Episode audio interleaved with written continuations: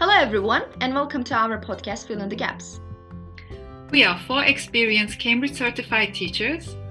We meet each week trying to fill in gaps related to issues in ELT with our own experiences. We are Alan, Semra, Fatma, and Julia.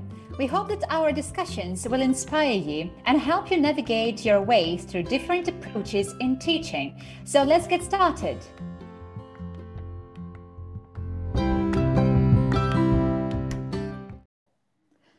So, guys, this week's episode is all about multilingualism, and we would like to talk about that since all of us here we are bilinguals, and I and I think some of us are also multilinguals, right?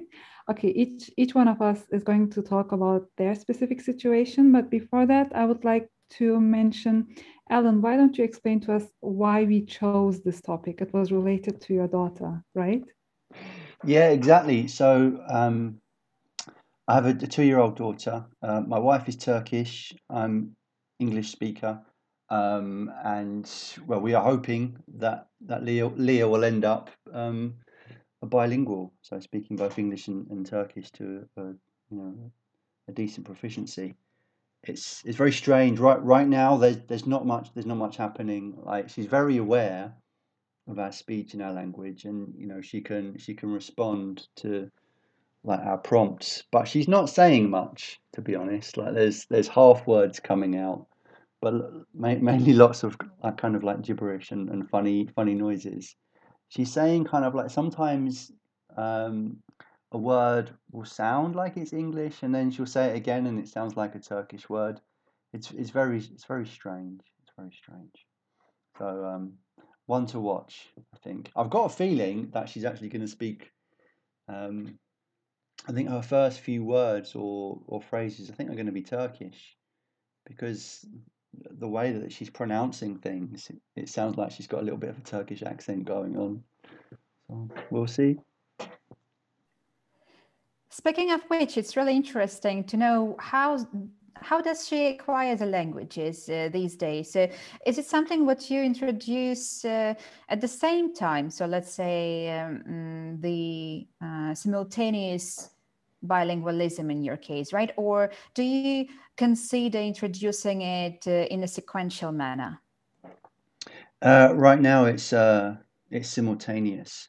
So the the situation that we have at home is that like my, my wife and I are, are, we're mainly using English, to be honest. But we, we have a we have a nanny who's with Leah for um, you know the, the middle part of the day for like maybe six or seven hours. Um, and during that time, she's pretty much like only exposed to Turkish, to be honest. Because like you know, my wife, my wife and I are working. Um, you know, Leah goes off on little adventures. They they go to the park together, and uh, she interacts with other other like Turkish children. So a lot of exposure at the minute is Turkish, but then you know in the morning and then in the evenings and then at the weekends it's hundred percent English. Um, so it's probably about like half and half, I would say overall. Um, yeah. That's interesting. And um, Alan, uh, have you noticed uh, whether it is easy or difficult to distinguish the languages when your daughter speaks? And uh, um, another question might be when did you, when did she start speaking? Did you see that your daughter started speaking um, at the same age when other children did, or maybe it took some time, a little bit longer time? It would be great if you could share well, it with us. Well, I think I think every child is different. You know, I, I have done a, a little, just a little bit of general research on on baby babies and speech, and typically they start saying first words between one and two, and then at two they, they might start putting a couple of words together to, to form the basis of a, the basic part of a sentence. But at the minute she hasn't she's, she hasn't really got much at all. Like she can say she can say a few simple things like she says daddy, daddy. Um, sometimes she says she says mama, and sometimes she says anne, anne. So it's very strange. It's very strange at the minute. Um, but apart from that, there's, there's there's not much else. There are kind of like there are syllables that she puts together, and, and they're kind of like they're not really discernible English or Turkish words, but with the accent that she puts on it, it makes it sound a little bit Turkish. I would say. But um, I don't know. I, I guess I guess she's you know not normal for her age. I, I think I think the according to what I've read, it's you know maybe she should have more by now. But like I said, every child is different, so it's it's difficult to know. From what I have read, um, it takes a bit longer for bilingual children or children who are being exposed to multiple languages at the same time. Uh, it takes a bit longer to speak because just, you know, they have the acoustic map right now in the head that needs to be constructed and they have two languages at the same time. So this is why. And I think right now it seems like she's testing it a little bit, like saying mama, saying anne, and then seeing like to which one do they respond, you know? It's yeah, it's it's very strange. Um, but like she hasn't, for example, she hasn't picked up like Baba instead instead of Dada. You know, Does, like does um, Baba? sorry. Does anybody say Baba next to her? Like Well, Baba, the the the the nanny will, yeah. You Hmm. know, if I if I if I come into the room, like, oh, who's here? Baba Ganesh. So yeah, so she's exposed to that all day. Um, but it's weird how that hasn't really taken off. Whereas like she, you know, she, she- um, I guess she's a typical daddy's girl, I suppose. And you know, she moves around the apartment and she points to things and says, "Dada, dada, dada." Like if she sees a photo or my clothes or my book, or if she sees my Game of Thrones mug, for example, she knows. She knows. Yeah, I guess it is one of the parents' concerns that their kid is a little bit slow in terms of their language development.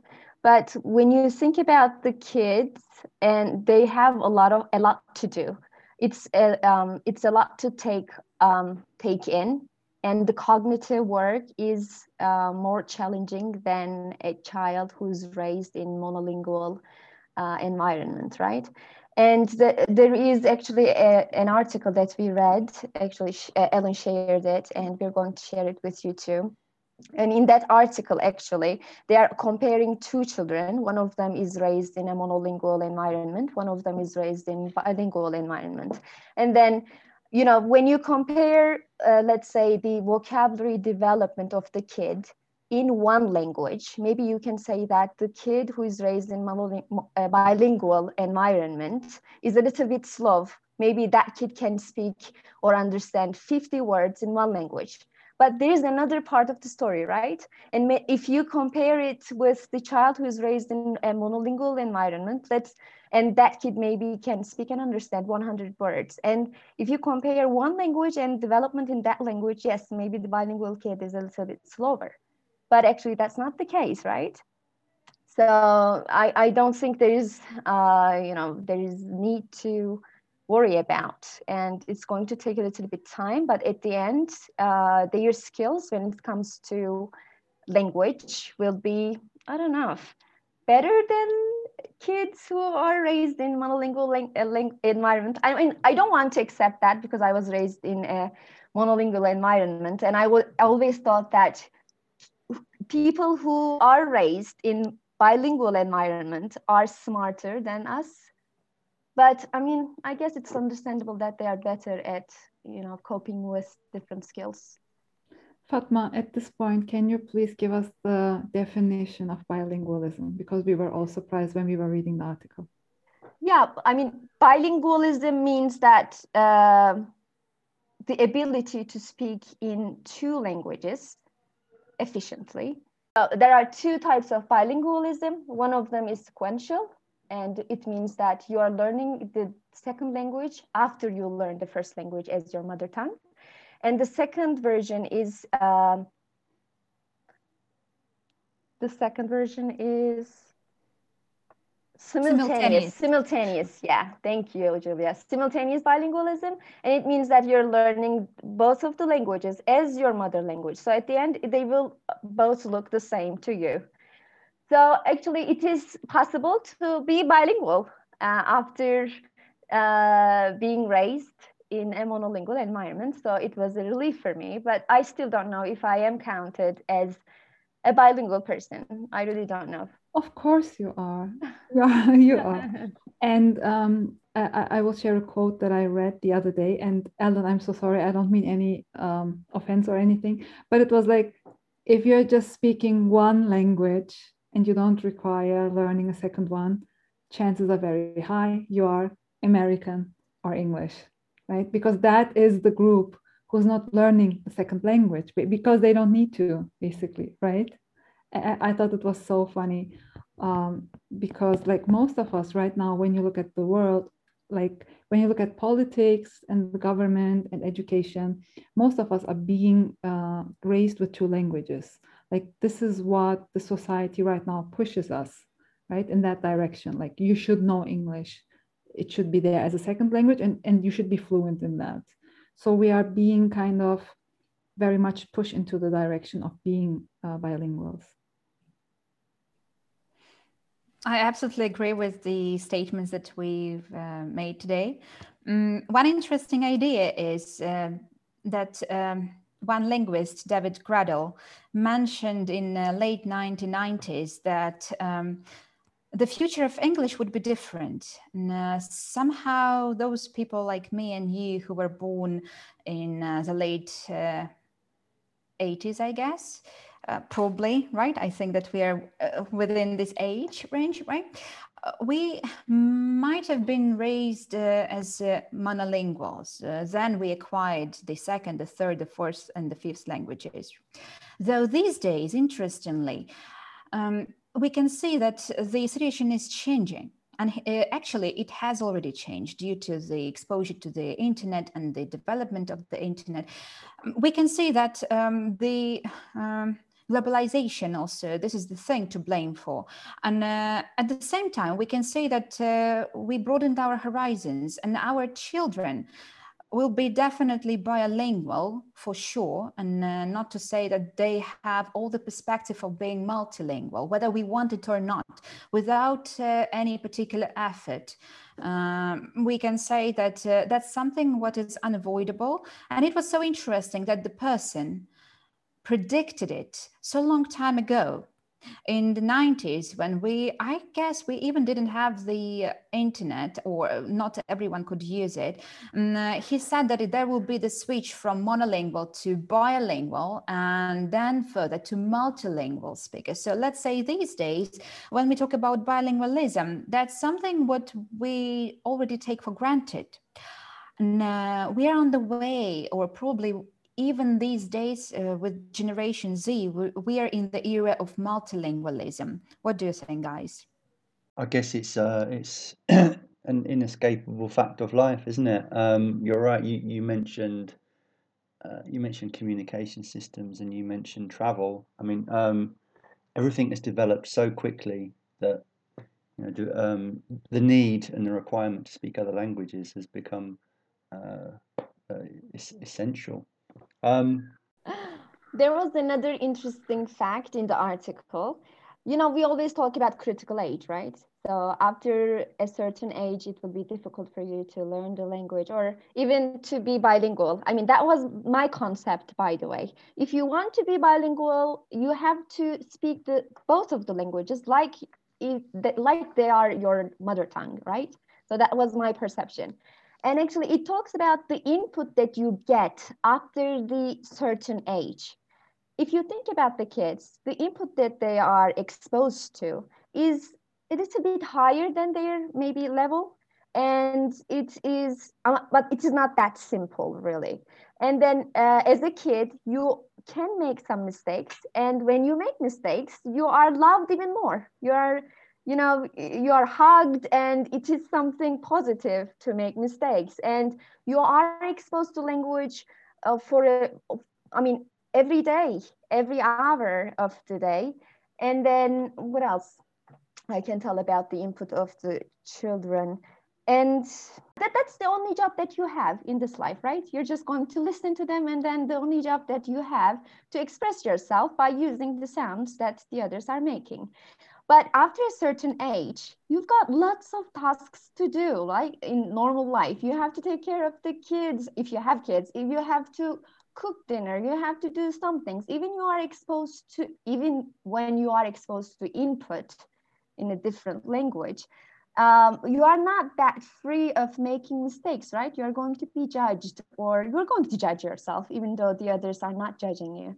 So, I mean, even though critical age is um, not proven by data or research, the input is really changing and it was mentioned in that article. So it, it is really really important that kids are raised in a bilingual environment and that input is really valuable something that you can't get um, you know exposed to later in your life.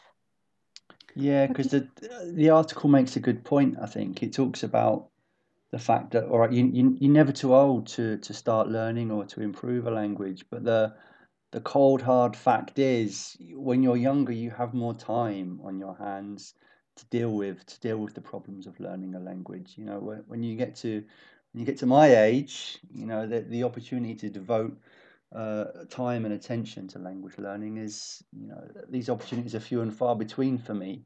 So god i was i was a you know i was a talented a talented linguist at school um, because I, I, had more time to focus on it. These days, trying to just trying to learn a few more words in Turkish is a killer for me because uh, it's just not up there. It's not up there on my list, my daily to do list. And I think it's really releasing. When I when I read that information, I thought that I am not the problem. I mean, my IQ doesn't have anything to do with the fact that I can't learn language as effectively as I could when I was a child. It's about the input. It's about the other factors that are there where you are. Uh, so it is releasing in a way to me. I mean first of all i think you can be very proud of yourself okay? Because your english is great and you have learned it later in life. Um, i want to say that and the second part is what i would like to tell you guys um, okay I, I grew up bilingual a little bit about my background uh, I, I was born in germany and grew up there but to be honest, even when you grow up bilingual, it's very difficult to be fluent in two languages at the same time. And I think people under, underestimate that most of the time. Okay, it's, it's very difficult because the exposure needs to be the same. And we had a lot of pressure. So, me growing up in Germany, because I was going to school and I had a lot of friends, my German was just much better than my Turkish.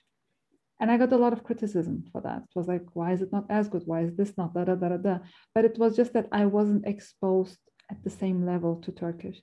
And later on, I came to Turkey and now I live here. Obviously, my um, Turkish has improved a lot. But now I must say that my German is not at the same level anymore. It's good, it's still my mother tongue, but I cannot use it in my daily life. And right now, I feel like my English has even become better because I see you guys so often and I use it in classes. So, what I want to say, it's really difficult to maintain the same level in two languages or more languages at the same time. And so here we are at the end of another episode of Fill in the Gap. Thanks everyone for a great conversation and thank you for listening. Feel free to get in touch via email with questions, comments, or suggestions for future discussion topics. Check out the description for useful links and contact details. See you for the next episode.